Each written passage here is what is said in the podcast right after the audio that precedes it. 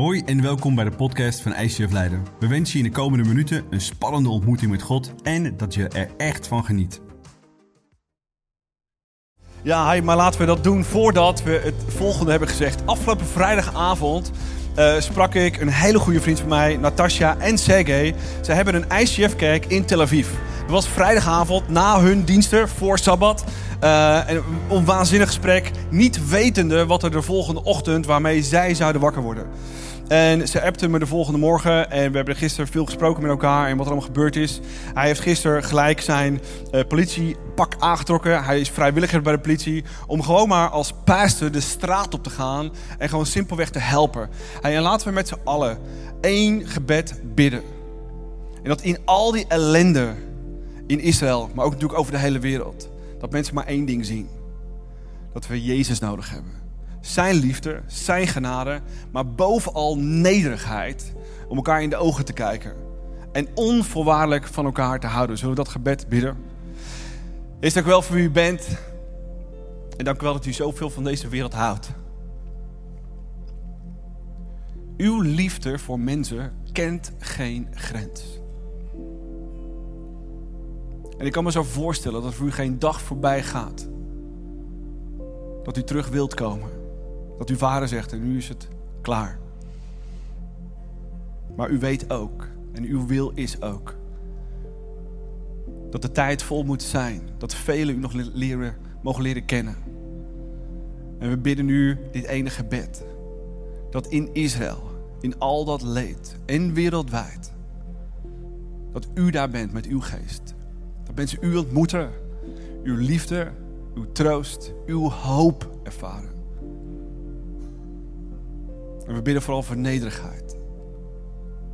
Om elkaar in de ogen te kijken. En te doen wat u ons leerde. Elkaar onvoorwaardelijk lief te hebben. En dan krijgen we een hele tijd niets.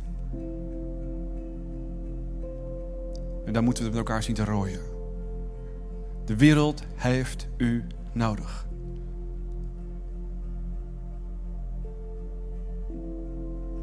Jezus, doe iets bijzonders. In uw naam vragen we dat. Amen. We zijn bezig in een serie Bijbel lezen als nooit tevoren. En ik weet niet wat de Bijbel met jouw leven gedaan heeft, maar het heeft mijn leven op zijn kop gezet.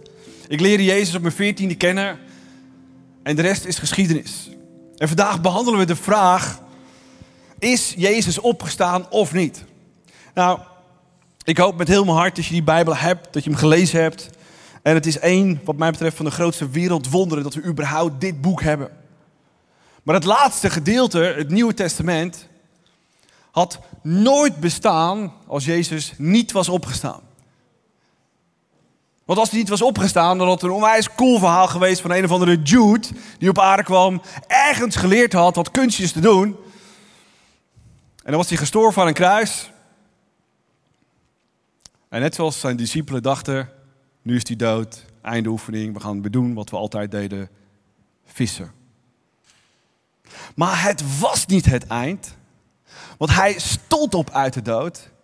En daarom weten we dat het Nieuwe Testament geschreven is. Dat Nieuwe Testament werd niet geschreven omdat het leuk was om een coole brief naar Korinthe te schrijven of naar Galaten of wat dan ook. Nee, de Bijbel is geschreven omdat ergens mensen Jezus leren kennen, ze de Heilige Geest ontvingen, letterlijk in vuur en vlam stonden en er wonderen gebeurden.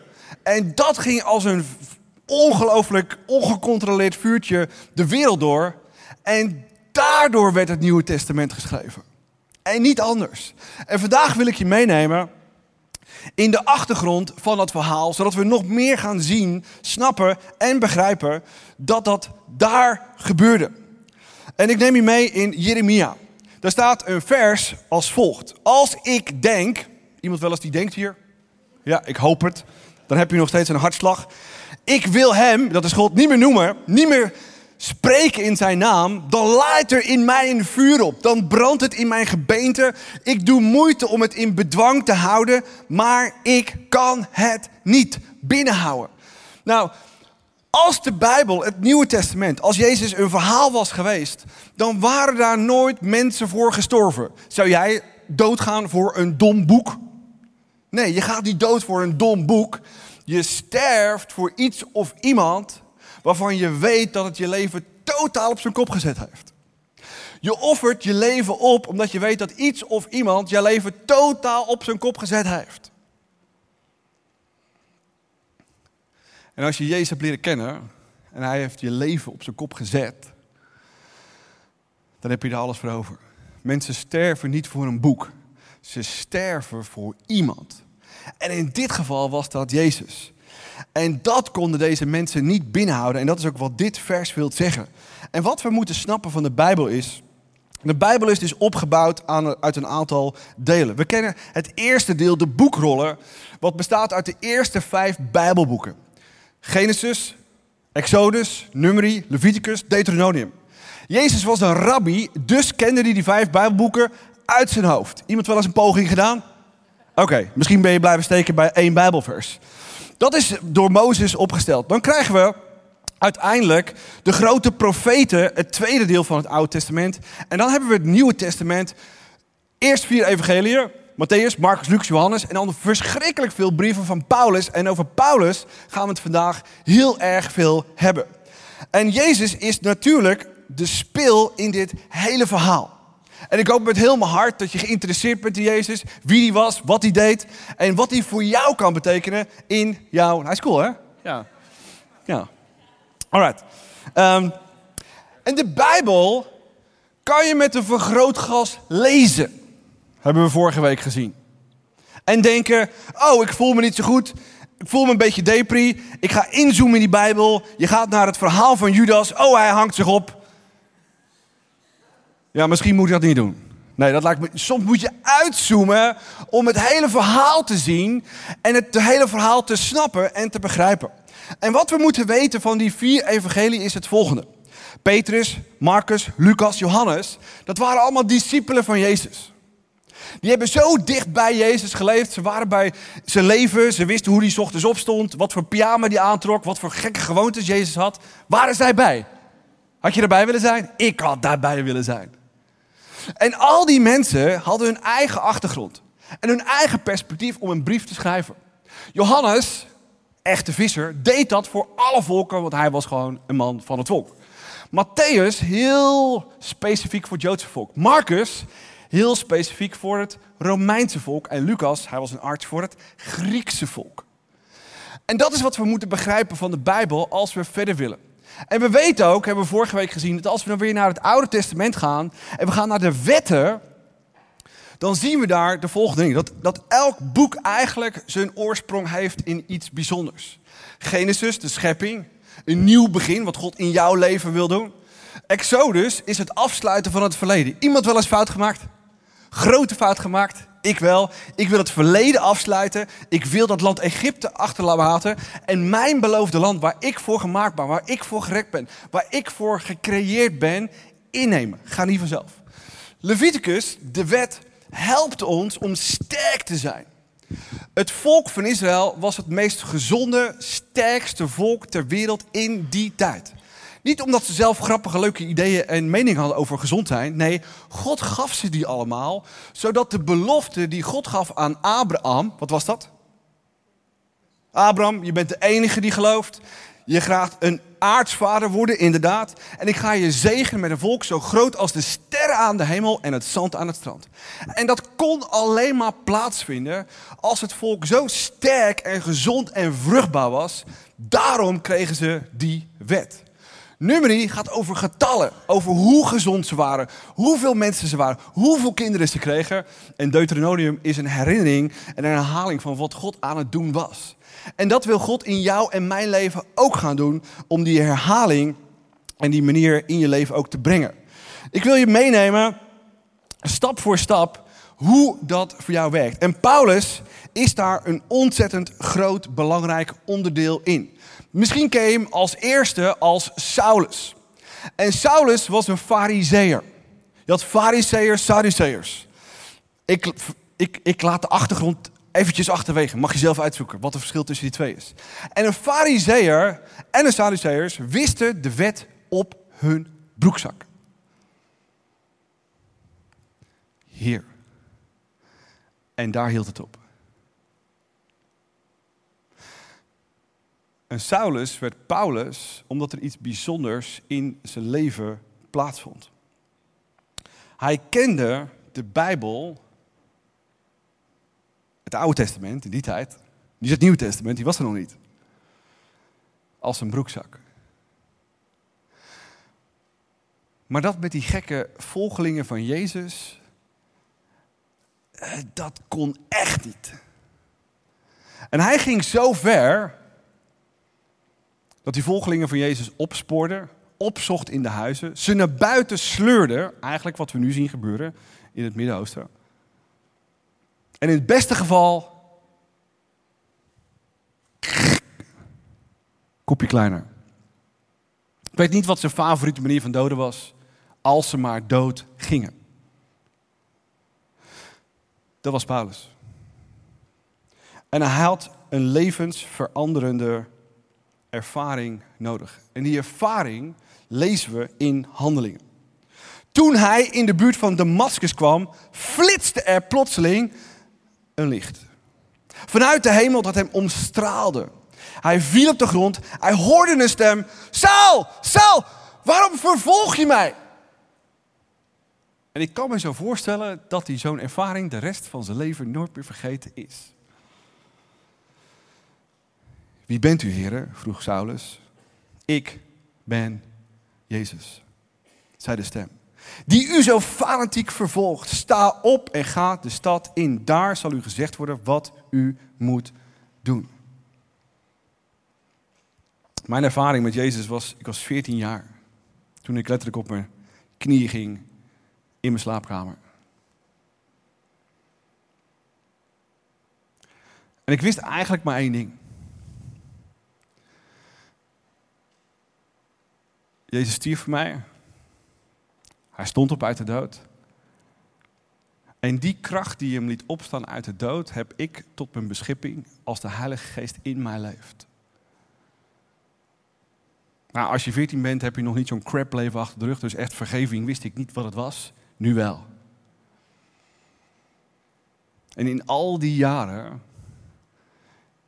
is Jezus zo dichterbij gekomen en heb ik een ervaring gehad met Jezus. Niet alleen op mijn veertiende, maar keer op keer op keer op keer op keer op keer op keer op keer. En zoals we hier allemaal zitten en thuis ook meeluisteren, meekijken, we hebben allemaal die ervaring nodig. Wat is vaak het probleem? Meningen en theologie meningen en theologie zijn dood. En ik ken zoveel mensen die na jaren van Jezus hartstochtelijk volgen, zeggen: Het werkt voor mij niet meer. En ze ergens de afslag hebben genomen, net zoals Paulus, om alles te reduceren tot een mening en theologie. Een mening en theologie is dood.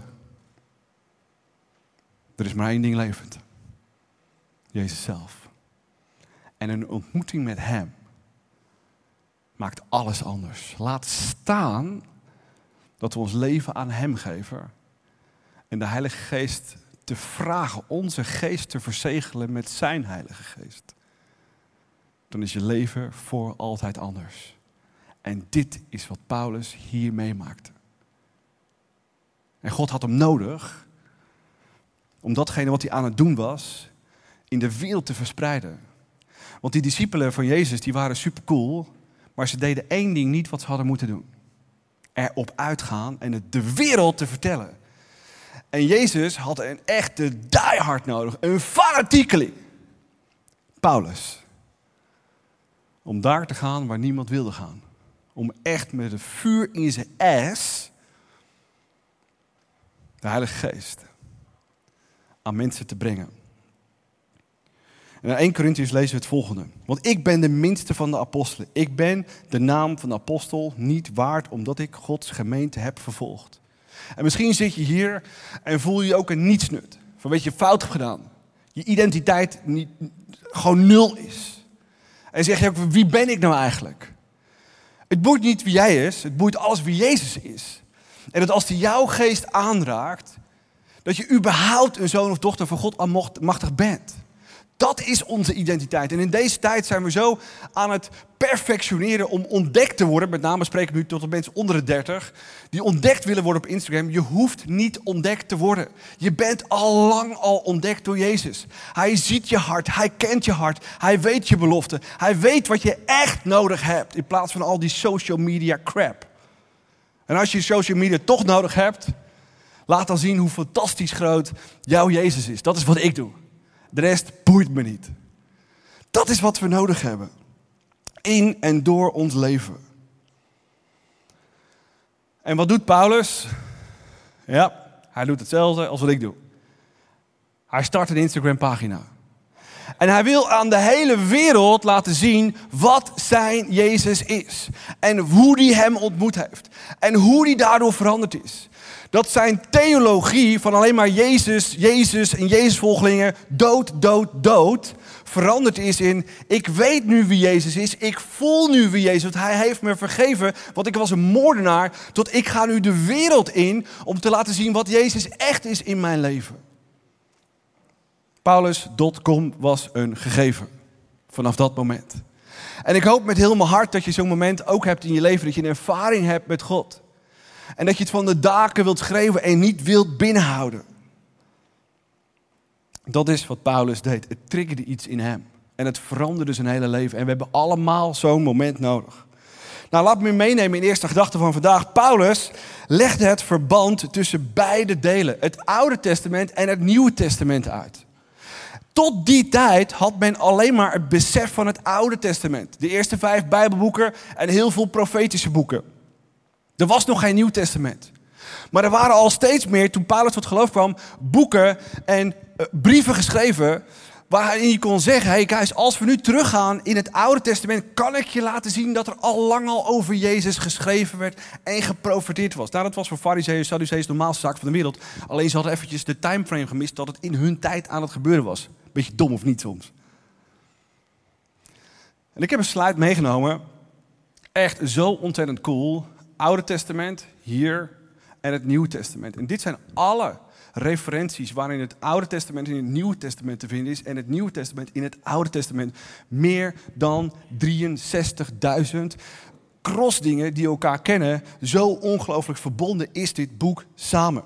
De volgende gedachte die ik u meegeef is: Paulus schreef een aantal van die nieuwe documenten. En hij moest die documenten schrijven, want dat was heel belangrijk. Want wat was het grootste probleem? Het grootste probleem van die tijd is, men had alleen maar het besef van het Oude Testament, van die Bijbelboeken, van al die wetten. En men was die wetten helemaal beu. Wie houdt er van de wetten van Mozes? Niemand, ik wel, inmiddels. Ja. ja. En men wist. Oké, het heeft het volk van Israël groot gemaakt en machtig gemaakt. Men wist dat vanwege die wetten. Maar nu gebeurde het volgende. Nu kwamen dus niet-Joden tot geloof. En die mensen vroegen zich af. Uh, hey Paulus, uh, ja, je kwam bij ons in Korinthe, Efeze. Uh, je vertelde over Jezus, je was vuurvlam. Awesome. We, we, gingen op onze knieën, we zagen wonderen gebeuren. Woe, amazing. Maar ja, nu, nu lezen we die Bijbel voor jou, Oude Testament, en die wetten. Uh, moet ik me nu ook uh, laten besnijden? En mag ik nu opeens ook geen broodjes zwaar meer eten en varkensvlees? En Paulus, hoe moeten we hiermee omgaan? En Paulus, die snapte dat als geen ander. En hij neemt die mensen mee in al die brieven waarom die wetten zo belangrijk waren voor het volk Israël. Het oude verbond, het verbond van God met Abraham. Je krijgt een groot volk, zoveel sterren aan de hemel, zo zand aan de strand. Hier is de wet van Mozes en zo wordt je een groot volk. Dit is het land en de rest is geschiedenis. Hadden ze ook kunnen blijven, hadden ze dicht bij Jezus gebleven. Is zo toch? En gelukkig is daar ergens, jaren later, Jezus. Die sterft aan een kruis, staat op uit de dood. Mensen zijn in vuur en vlam, niet vanwege een boek, maar vanwege een persoon. En die mensen willen weten, hoe moeten we nou eigenlijk leven? En Paulus legt ze dat uit in al die fantastische brieven.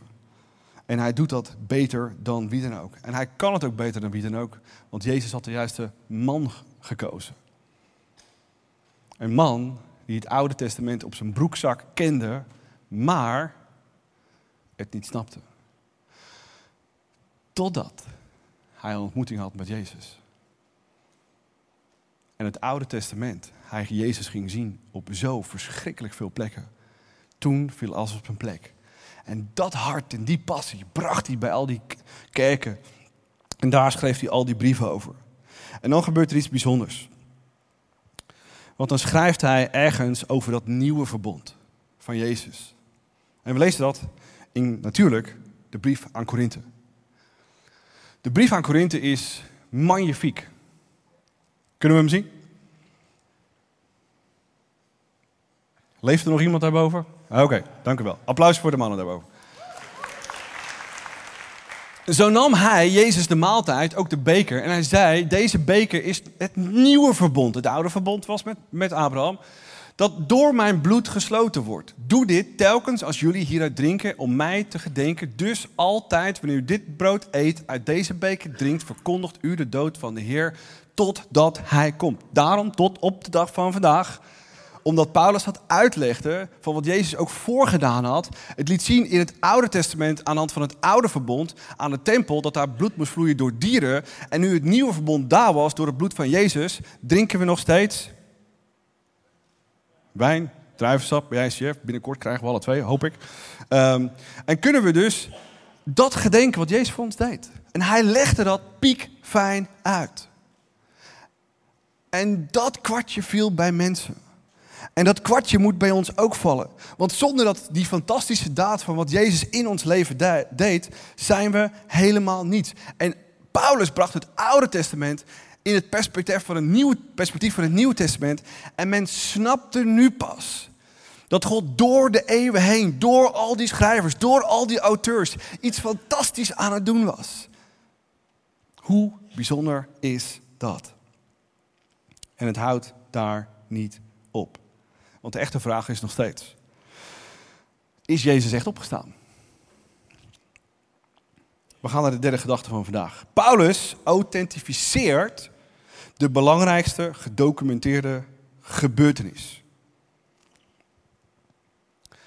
Wat we moeten snappen is het leven van Paulus. Ik neem je mee in een tijdlijn.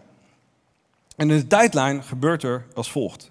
Nou, in het jaar 0 was daar natuurlijk de geboorte van Jezus. We vieren dat nog steeds elk jaar met oud en nieuw dat Jezus daar geboren was. Super cool. Op zijn 33ste kwam Jezus, stond op uit de dood. Ongeveer rond 35, 37 kwam Paulus tot geloof. Nou, wie kan er verrekenen hoeveel tijd ertussen zat tot de opstanding van Jezus en dat, dat Paulus tot geloof kwam? Is niet zo'n moeilijke som, hè? Ja, pak een beet, vijf tot zeven jaar. Paulus. Sorry, ja. Ik zit met 30 in mijn hoofd. En ik zit nog met heel veel andere dingen in mijn hoofd. Oké. Komt-ie. Wat super cool is, is wat hier gebeurt. Je ziet hoe dicht Paulus bij Jezus geleefd heeft. Cool of niet? Ik kan me zo voorstellen, bedacht ik me afgelopen week met het voorbereiden van deze message, dat hij misschien wel in die mensenmassa stond bij het doden van Jezus. Want hij was degene die christenen doodde. En als de chef van al die volgelingen van Jezus doodging, dan zal ik daarbij zijn. We kunnen het niet hard maken of het zo is of niet, maar ik kan me niet voorstellen dat het daar niet was. Eindelijk! Woehoe! Amazing! Kill him! Totdat hij diezelfde Jezus ontmoet en zijn leven voor altijd veranderd is. Wat een, wat een idioterie moet dat geweest zijn in zijn leven. Hij stond zo dicht, ook bij die vrienden van Jezus. Die in zak en as zaten toen Jezus stierf. Dit is het einde, we gaan weer doen wat we altijd gedaan hebben, we gaan vissen. Dan ben je niet desperate, dan ben je depressief. Game over. Het was een hoax. That's it. Totdat. Totdat. Wat? Totdat Jezus opstond uit de dood. Hij ze aan de discipelen liet zien. En Paulus hoorde van zijn discipelen, die hij één op één allemaal gesproken heeft. Wie Jezus was, hoe hij opstond uit de dood. Zichzelf liet zien aan die discipelen en zich ook heeft laten zien aan Paulus. Ongelooflijk. En wat er in Paulus' leven gebeurd is, is dat hij totaal van religie en theologie alles overboord moet gooien. En dat Jezus echt wordt in zijn leven. En ik hoop met heel mijn hart dat Jezus ook echt wordt in jouw leven. Het is nooit te laat. En als je bidt voor een ontmoeting, dan gaat het vroeg of laat gebeuren. En er zitten hier vandaag een aantal oudere mensen die ik niet zo goed ken, maar wel een beetje ken. En als je naar die mensen straks toe loopt. En als je hun verhaal vraagt. Over waar ze meneer zij Jezus ontmoet hebben. En in de jaren daarna dan zul je versteld staan. Over wat Jezus doet en nog steeds doet. 1 Corinthians leven is het volgende. Het belangrijkste dat ik u heb doorgegeven, heb ik op mijn beurt ook weer ontvangen. Dat Christus voor onze zonde is gestorven zoals in de schriften staat. In de oude geschriften, in het Oude Testament. Dat hij is begraven en dat hij op de derde dag is opgewekt, zoals, de schriften, zoals in de schriften staat. En dat hij is verschenen aan Kefas en vervolgens aan de twaalf. En Corinthians gaat verder. Daarna is hij verschenen aan meer dan 500 broeders tegelijkertijd. Van wie de meesten nu nog in leven zijn. Dus als je twijfelt, guys, in Korinthe, dan stuur je ze een appje dan vraag je om een foto, hoe die eruit ziet, hoe die aan het kruis staat en hoe die daarna zichzelf verschenen. Dat is wat hier gebeurde in Paulus' leven. Ongelooflijk. Maar sommigen zijn ook ontslapen. Jezus was ook ontslapen. En in die tijd had men een perspectief dat als je doodgaat, dat je gewoon voor een tijdje rust. Geestelijk gezien. En dat je ontslaapt en dat je dan bij, bij God bent. En later zien we dus dat, dat Jezus zichzelf laat zien aan 500 mensen. En, en Jeruzalem was in die tijd niet zo heel erg groot. Pak een beetje 40.000 mensen. Dat is iets kleiner dan Katwijk. Nou, als je Katwijk een beetje kent, het is ons kent ons. Ik bedoel, dat gebeurt in Leiden al, groot dorp. 500 mensen. Mensen konden er niet omheen. En het vers gaat verder. Vervolgens is hij aan Jacobus verschenen. En daarna aan alle apostelen. Wie was Jacobus? Broer van Jezus. Ik denk dat als Jezus je broer is, dan, dan kan je nog zeggen: ja, Het was mijn broer, ik heb altijd niet in hem geloofd. En nu, inderdaad, hij is dood, dus het was niet zo. Maar Jacobus zag dat zijn broer opstond uit de dood. En hij wist: Dit is geen hoax. Alles wat mijn broer ooit gezegd heeft, alles wat mijn broer ooit gezegd heeft en mij heeft laten zien in het Oude Testament, is zo keihard waar. En Jacobus was de eerste die een kerk startte. Want hij naar mensen toe ging. En niet vertelde over een Bijbel. Niet vertelde over het Oude Testament, maar vertelde over Jezus. Jezus is alles. Mensen sterven niet voor een boek, maar wel voor Jezus. En als we dan naar een ander boek gaan, geschiedenisboek van Publius Cornelius Tacitus. Tacitus is een van de grootste, belangrijkste geschiedschrijvers. Die zegt het volgende. De grondlegger van deze naam, Christus, werd onder keizerschap van Tiberius door de provinciale gouverneur Pontius Pilatus ter dood veroordeeld. Heeft Jezus bestaan? Wel degelijk. We hebben het nog niet over opgestaan. Hij heeft bestaan. Punt uit. De grondlegger van deze naam, Christus, werd dus inderdaad door Tiberius en door de provinciale gouverneur Pontius Pilatus ter dood veroordeeld. Nu wordt het spannend, of niet? Woe! Wauw! Nadat het verderfelijke bijgeloof, het was een bijgeloof in die tijd. Voor de Joden was het Oude Testament over een God die bijzondere dingen deed. Waarvan ze wisten, er komt ooit een verlosser. Ja, nee, dat, die man hier, dat, dat kan niet de verlosser zijn. We hebben daar een heel ander beeld bij. Dit is een loser. Jezus, loser. En de Grieken en de Romeinen hadden hun eigen goden. En dit ging ook over die loser Jezus. Hoe kan een loser die sterft aan een kruis nou powerful zijn?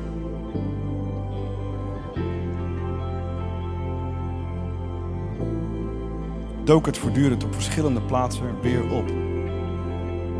Waarom dook het op verschillende plaatsen weer op? Niet alleen in Judea, de oorsprong van het kwaad, maar zelfs in Rome, de hoofdstad van wat we nu kennen als Italië, waar alle slechte en verderfelijke cultussen van overal bijeen kwamen en vereerd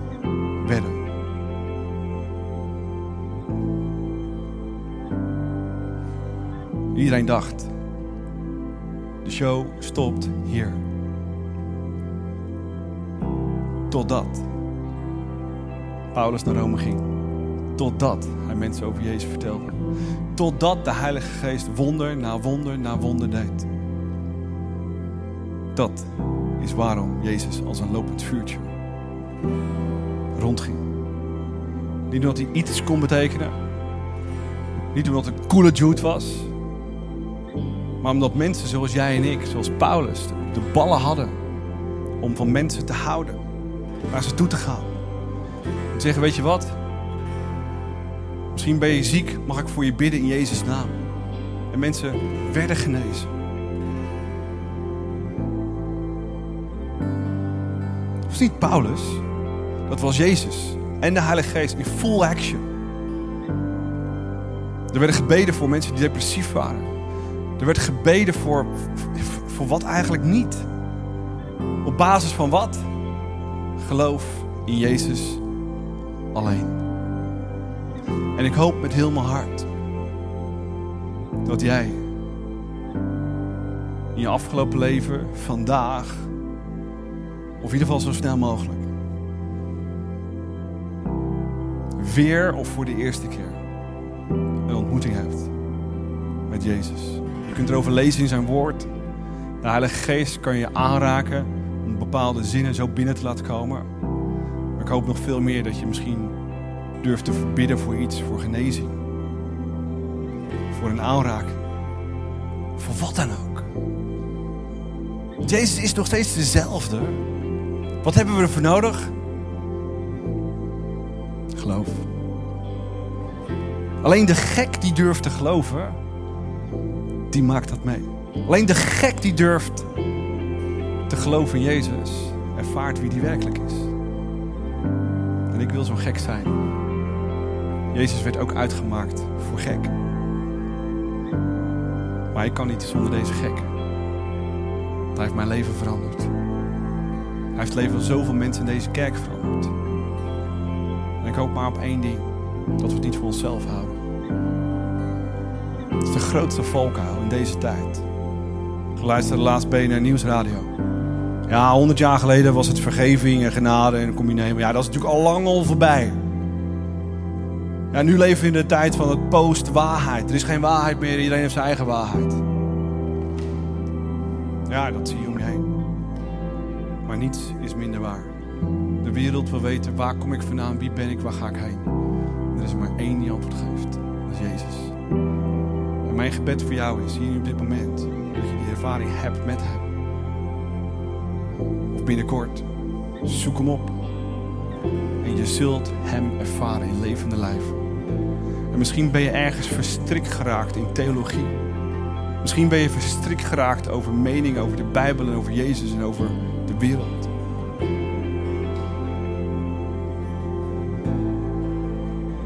Word verliefd op Jezus. Jezus is leven. Theologie is dood. Meningen zijn dood. Maar Jezus geeft leven. Zullen we daarvoor bidden, staand?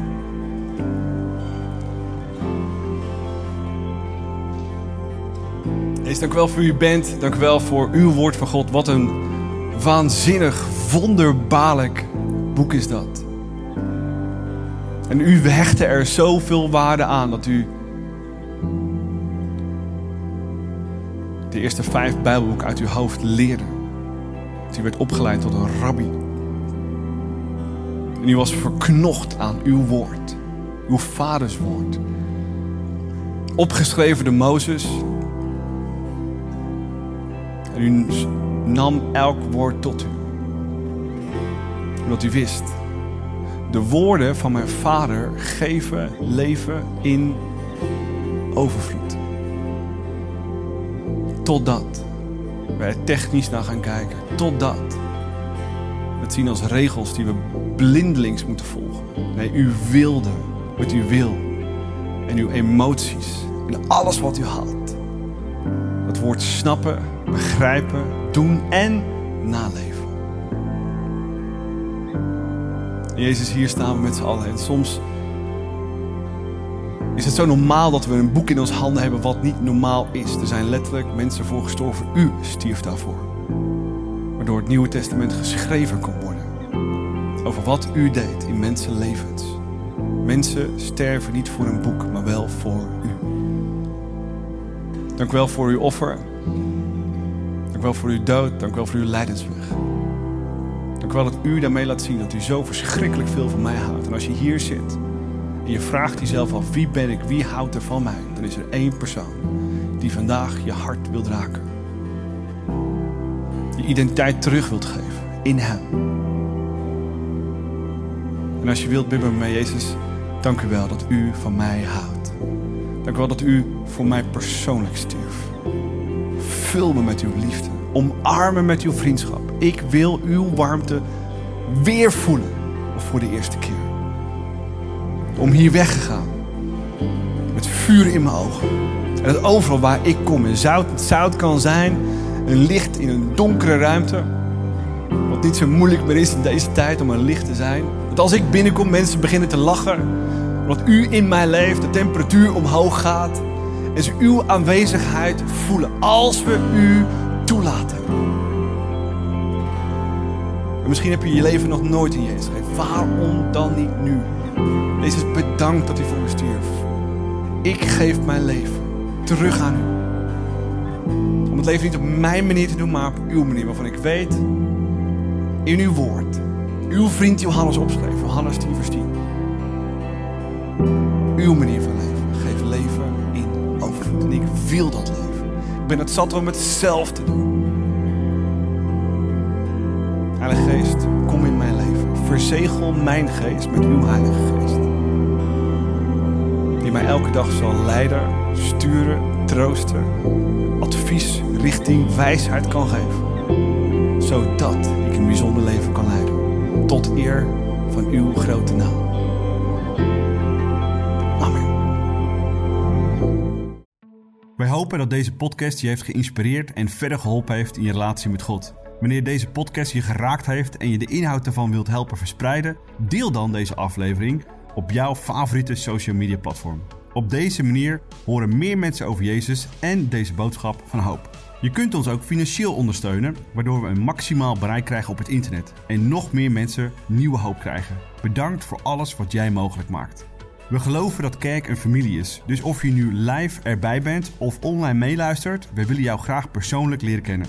Als we jou persoonlijk verder kunnen helpen, dan horen we dat graag. Check voor info en meer mogelijkheden op onze website. Fijne dag.